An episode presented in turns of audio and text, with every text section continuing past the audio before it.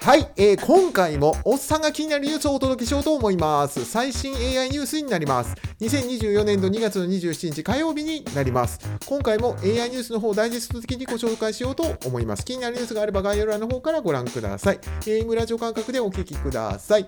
はい、えー今回のパートナーです。うっちーさんです。よろしくお願いします。よはい、よろしくお願いします。宇宙です。よろしくお願いします。お願いします。はい、うっちーさん忙しいですか？最近。どうですか？最近どうですかね？なんか忙しかったり、そうでもなかったり。今日は忙しかったですよ。こう見えて。そうですか。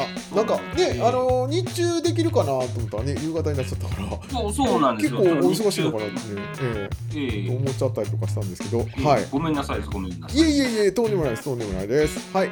ではちょっと早速ですけど、行っちゃおうかなっていうふうに思います。はい。えー、っとですね、まず一つ目のニュースになります。はい。こちらの方のニュースです。はい。えー、っと、こちらの方のニュース、過信は、えー禁物、AI コードの脆弱性っていうね、お話なんですよ。はい。はい。これがですね、ちょっとね、はい。なんか僕もまだ見てないんですけど、ええええ過信は禁物。はい。はいい。や、特に過信しとるつもりはないんですけどね。まあ、そうなんですけどねったこと。なんでしょう。はい。あの、えっ、と、こちらの方ですね、えっ、と、AI メ、えー IT メディアさんの方にあった記記事でして、はい。えーセキュリティに関するニュースの方にあった記事なんですけれども、はいえー過信は禁物、生成 AI が書いたソースコードの約3割に脆弱性が見つかるっていうお話です。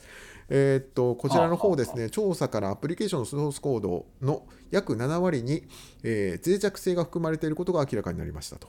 えー生成 AI で書いたソースコードが脆弱性が含まれているケースがあるようだっていうお話からちょっと続く内容なんですね。はいちょっとね、ソースコードで、なんかそういうのが見つかるっていうのがね、ちょっとかなりショッキングな感じかなと思ったんで、まあ、大体ちょっとね、プログラマーの方とかも、最近、えっと、もっぱら生成 AI でソースコードを書いたりとかするんですよ。で、あ、そうなんです。そうですね、えーはい、あの意外と使ってらっしゃる方多いんですよね。まああの開発現場でちょっと禁止されてる場合もあるんですけど、まあ、ほぼね、うんうんえっ、と、まあなんかこれ使って書くと結構楽に書けるんで、で意外とこう使いがちなんですけど、ああ、そう。はい。ええまあそうでしょうけど、え、え、そうなの？はい。ええで、あそうなんだ。のへえ今回のこの内容はヘルプネットセキュリティの調査かなんかで、セキュリティ会社のえっ、とベベラベラコードさんっていうえベラコードっていう会社ですかね？がレポートで引き合いに出したらしいんですけどねなんかあの、はいはいはい。はいアプリケーション63%がファーストパーティーコードに欠陥があったっていうことでね。ちょっとこれやばいなっていう感じなんですよね。ね。まあえ、その63%欠陥があって、はい。で、あの、その職人さんというかね、技術者の方も使われてる。そうことですよね。みたいなんですよねだから、ええまああのへえ実際にはやっぱりねそのリリースする場合にはやっぱりデバッカーとかねいらっしゃるんであのそういった方がチェックするのはするとは思うんですけどあまあ、ここでちょっとね、はいはいはい。まあ、あの過信しすぎてそれに頼り切っちゃうといけないよっていう内容が。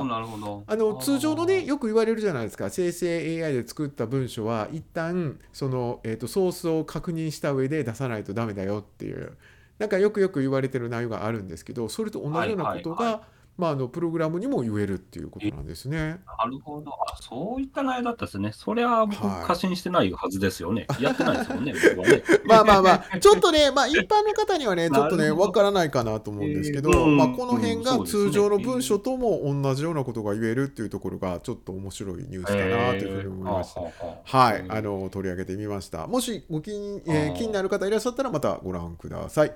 はい、次のニュースです。えー GTP4 マインクラフト組み込みっていうニュースです。はい。ついに。はい、マインクラフトご存知ですか、まあ マイクラってやつですよね。あの四角いやつですよね。そうそうそうちょこっとやったことあるんですけど、なんかあんまり面白くないんでやめました。そうですか。はい。ええあのこちらの方のニュースなんですけれども、えっ、と、GTP4 をマインクラフトに組み込んでみたら、AI による自動化の新たな可能性が見つかったっていうお話ですね。で、えっ、と、ええまあ、人気ゲームでね、えっ、と、マインクラフトっていうものがあるんですけど、で、そちらの方と GTP4 を組み合わせて、AI が自らの世界を探索して新しいスキルを身につける仕組みを、はい。NVIDIA の研究者たちが考案したと。でこうした方法で、えー言語モデルを活用すれば、うんオフィスなどでも、うんえー日常的な作業を自動化できるんではないかっていうことでの可能性を。見出したっていうことみたいなんですね。それをマイクラを使って、そうです。あの、ちょっとやってみようみたいなね。ああ、はい。ゲームとしてやったんだったら、で何意が面白いんかなと思っちゃそうなんですよこれあのど素人がやったのかなって思ったんですけど、まあ、いわゆるあの、ね。えー、と GPU を扱ってらっしゃる老舗の NVIDIA さんの、えーとはい。そこのなんていうんでしょうねこれ研究チームみたいなのですかねと,、ええー、とカリフォルニア工科大学の教授も含めてでなんかそういうなんかプロジェクトを組んでやったらしいですね。わあすごいなあ。はへえ今更ながら AI すごいですね。今更ながらなんですけど、まあ本当ね今更ながら何でもできんねやっていう、ねえ。すごいよね、ねなんか、まえ。ーマイクラって、まあ、自分で作り上げるなんかこう世界をこう作ったりとかしてでマイマイマイクラフトって意外とそういうコンテストとかもよくやってるんですよね。当ねえね賞金とかも出たりとかしてで、まあ、そういうなんかすごいオブジェクトを作った人に表彰されたりとかっていうね、ええそういうイベントなんかもあるんですけど、まあ、ええ。人間が繰り出すそのクリエイティブな部分でのねあの作り込みができる中まあこいつはもう GTP4 を使って自動で作っちゃったっていう、まあそういうね。プラモデルを完成したやつ買ってきちゃったみたいな感じですよね要はね。はい、多分まあそんな感じでね何でもかんでもね。AI でできちゃう時代っていうね ね。えお話なんですけどね、ええ。これはねすごい時代だなっていう内容です。ね。えはい、まあ気になる方いらっしゃったらまたご覧ください。はい、次のニュースです。AI 絵描きに人気イラスト継承っていうねニュースです。はい、はい。これちょっと気になる感じでしょ？気になる感じでしょ？これね。はい。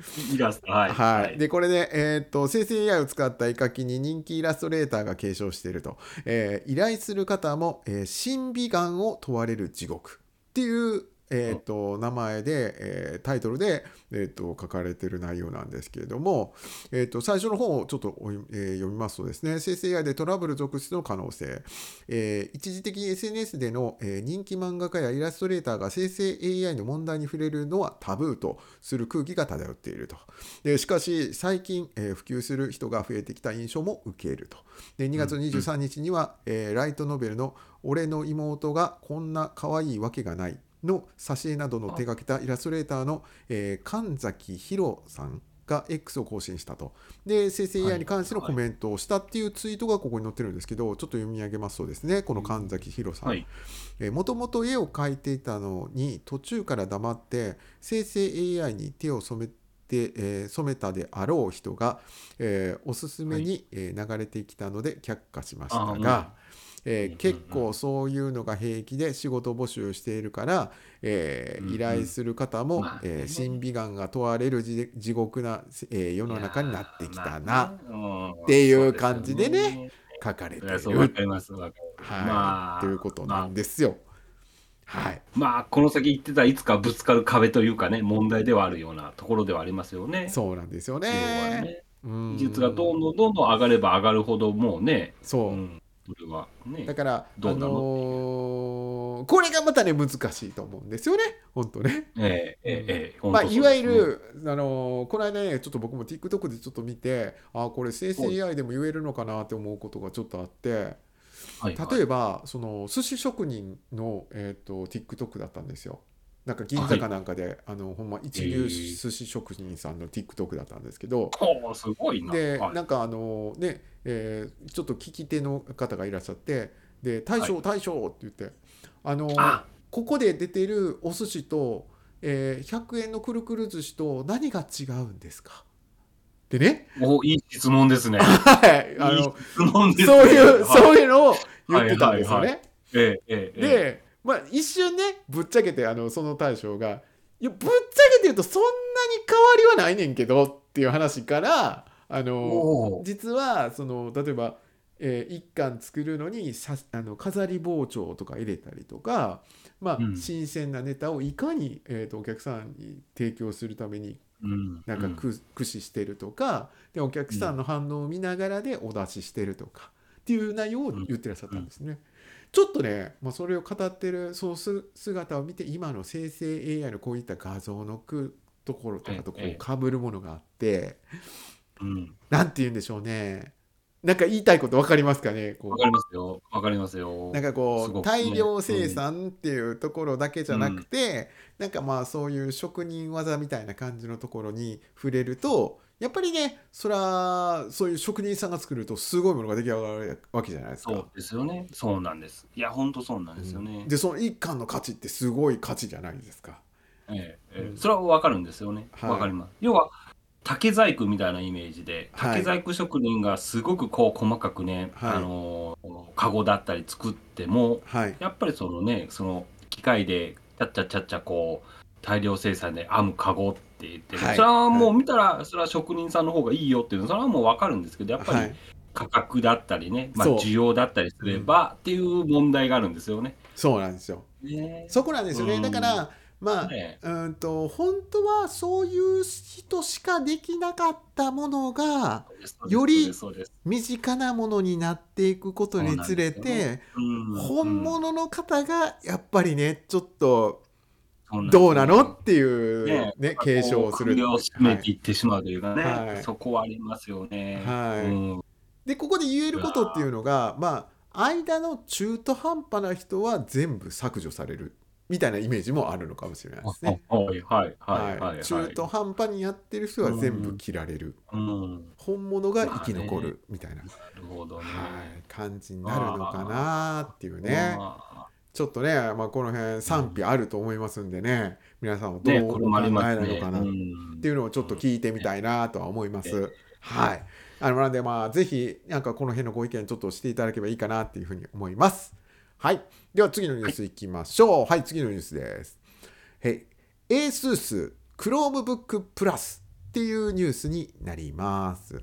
はい、ちょっとこれね、はい言って変わってね、ちょっとあの、これ一回ね、あのーちょっと取り上げたかなとは思うんですけれども、もしかしたらちょっと2回目かなっていう感じではあるんですけどね。あ、はいまだ出てない頃にちょっと発表で言ったのかな、もしかしたら。えっ、と、こちらの方のニュースがですね、えっ、と、消しゴムマジックでも消える。ASUS が Google が開発した AI に対応した Chromebook Plus を発売っていうニュースになります。えっ、と、はい ASUS Japan が、えー ChromeOS を採用した、えー Chromebook の新製品として360度回転可能な14型タッチディスプレイを搭載したフリックタイプの、えー ASUS、えー Chromebook Plus CM34 フリップえー14型タッチディスプレイを搭載した ASUS、えー Chromebook Plus CX34 着脱式可能なキーボードを搭載して10.5インチ。の3モデル、えーじゃあ3製品6モデルを発売をしましたと。いうニュースなんですね。はい、要はタブレットみたいな感じですよね。タブレッかトと,、えーとまあ、パパソコンがか合体したような感じですね。なんかそんな感じですよね。はい、でいここで注目すべきがですね不要な背景を簡単に削除してくれる消しゴムマジックなどを利用できるっていうねこれがうん AI が使われてるらしいんですよ。なん。でなんかまああのその黒ブック立ち上げてで、まあ、写真かなんか取り込んどいて、で AI 搭載のですはいはいはい。ねあの消しゴムマジックみたいなのがあるらしいんですね。それで明るさとか背景とか消しちゃったりとかなんかそういうようなものも使えちゃったりとかするっていう。へものが搭載されてますよっていうことでちょっと話題になってるっていうみたいですね。えへまあ、ちなみにあれですかねああのうちさんとか、えうん。まあ、カエルさんですけどパソコンは何を使いますか？僕なんなんでしょうねこれはい。もう古いやつですよ。あそうなんですか。ええディスクトップです。あ Windows か何かですねじゃあ。あ Windows ですそうですそうです。あーなるほどなるほどディスクトップです。はい。まあ、 Chromebook ってなかなかね使う方ってねまあ本当モバイル用途で使ってらっしゃる方がほとんどなのかなと思うんですけどねほとんどの方 Windows 使われますからねやっぱ。あそうですよね。ううん。ん。なんでまあちょっとねこの辺とかもただ金額もねこれ確かねそこそこ安いはずなんですよ。確か。多え分。えおいくそらぐらいの？れでやっぱ価格がね。そうですね。意外とね多分5万円前後やったような気がするんですよ。えそんなに安いんですか？はい。あのーえ？そもそもがえ？ Chromebook ってそこそこ安いはずなんですよねちょっと金額がもし間違え私たらもうタブレット売れなくなるじゃん。それ。まあでもあの。多分ねそれぐらいちゃうかなってこれかな？えーっと金額書いてるかな？ごご購入はこちら。これかな？はいはい。はい。購入しないですけど僕。ええ。あれ金額載ってないよねこれ。い ああ、そうなんですね。やあの多分あのメーカーサイトから行くとストアに飛ばないとなんかこれ見れないっぽいですね。はい。うん。7万9800円でした。ごめんなさい。いや、でも安いでしょ。まあまあね。ただ Windows じゃないんで、オフィスとかこれ入らないんじゃないかなと思うんですけどね、ああ、そううなんん、ですね。まあまあまあなんかそういうようなパソコンも出たよっていうお話ですね、うん。はい、はい。ええていうお話です。はい。では次のニュースいきましょう。次のニュースです。はい。えー動画交換 AI 近日公開っていうね、はい、あらあら、あらはい。もう。なんかちょっとね、あへのいろんな AI 最近になってちょっといっぱい出てきてるんで、まあ空から始まっていろいろと出てきてるわけなんですけど、今回はこれね、うん音に関する内容なのかな。僕まだちょっと見てないんであれなんですけど、はいはい、はい。えっと、こちらの方のニュースがですね、ギズモードの方にあったニュースです。動画だけじゃない、効果音も作れる AI が近日登場っていうタイトルから始まる内容で、えっと、何から何まで AI で完成しちゃうっていう時代ですねっていうところから始まってですね、えーオープン AI 社の、えー AI ツールであるソラが、まあ、発表されたんですけれども、まあ、それではなくですね、今度は AI サウンドエフェクトっていうものが誕生したと。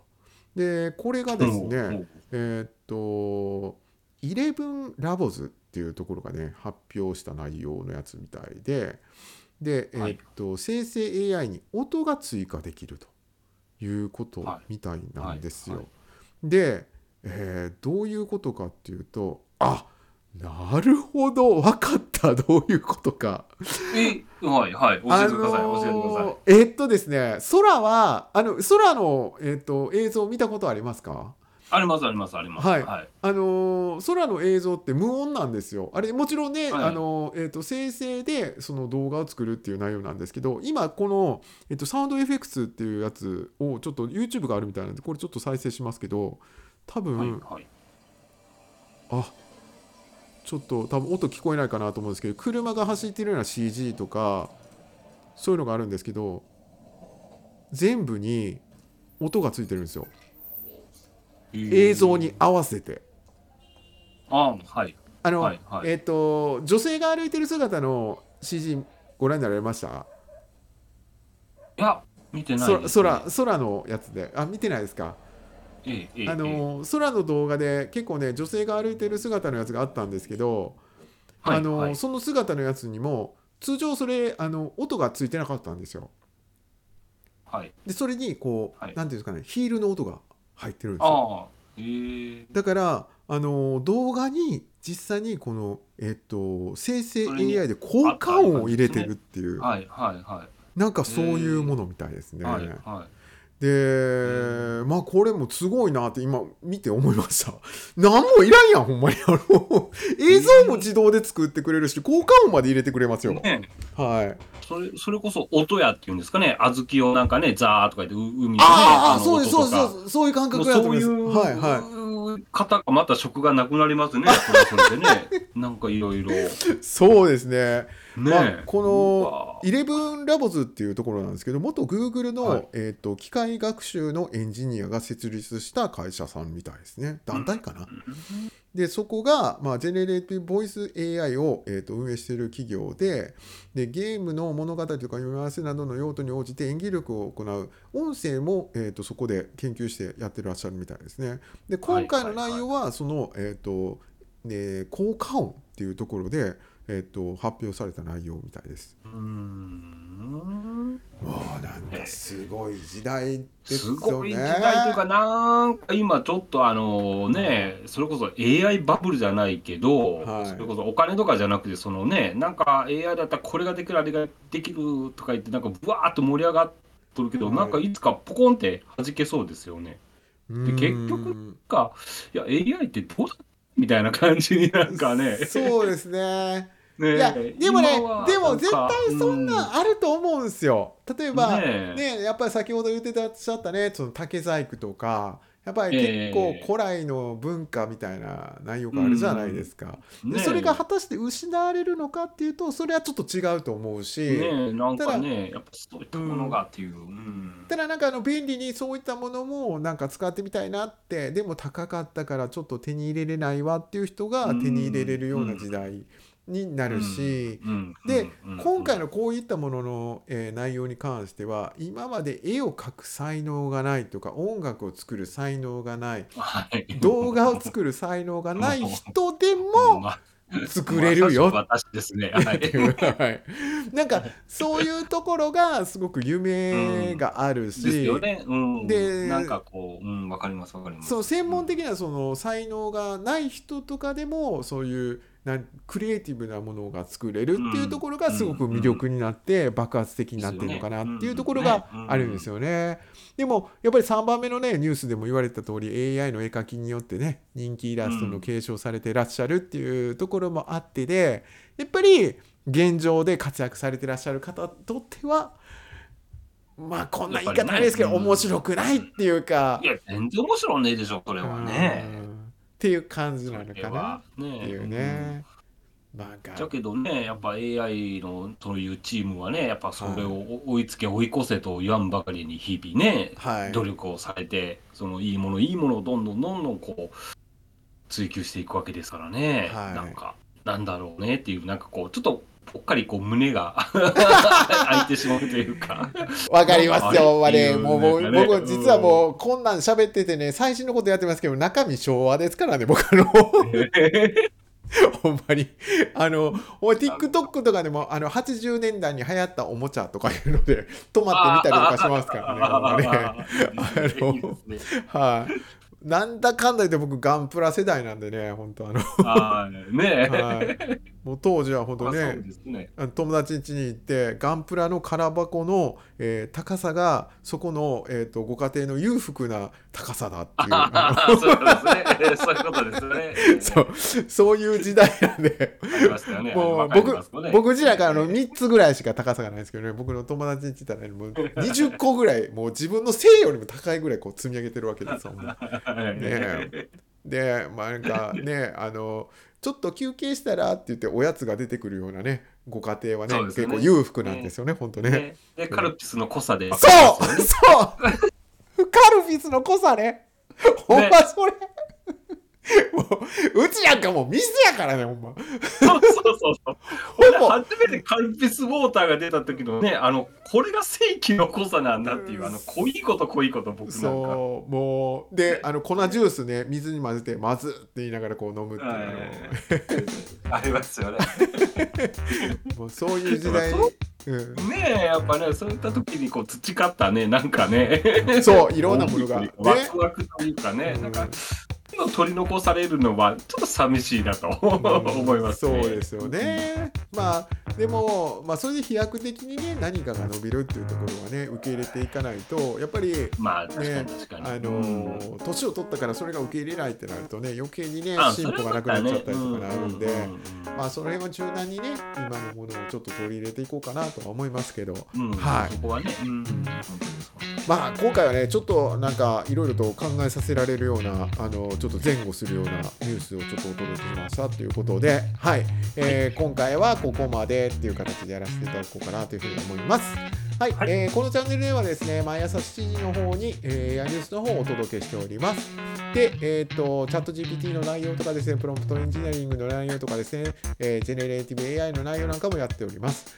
で、えっ、と、2024年度はですね、生成 AI で道を切り開くということで、365日、365人の方と名刺交換挑戦中であります。なので、えっ、と、もし、えー名刺交換していただける方いらっしゃったらご連絡ください。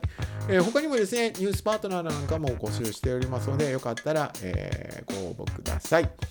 で、ポッドキャストなんかもやっております。そちらの方でも聞けますんで、えっ、と、そちらの方でもお聞きいただければと思います。はい、うちさんどうもありがとうございました。いいえ、こちらこそありがとうございました。なんか毎回毎回なんかすごい受け答えが上手なんで僕もすごくやりやすいえいえいえいえいえ、全然全然。ちょっといつも感心してます。あのくっちゃべりおるだけなんいやで。いやいやもう本当にあの助かっております。ありがとうございますほんまに。こちらがです。ありがとうございます。もうね。え、ウッチーさんってどのあたりどどちらの地方に住んでらっしゃるんでしたっけ？あ、僕ね、岡山です。これ5回目ですね。あ、はいそうですね、そうですね、そうですね、そうですね、そうですね。僕絶対行くんで、絶対行くんで、名刺交換絶対してくださいね。はいありがとうございますぜひぜひはいお願いします。ぜひよろしくお願いします。はい、すみません。じゃあ、ウッチーさんどうもありがとうございました。はい、ありがとうございました。それではね、あの世のお父さん方、頑張りましょう。まだ火曜日です。はい、ね、これからまだ長い一日が始まりますけど、はい頑張りましょう。頑張っていきましょう。はい、どうもありがとうございました。頑張ってください。はーい。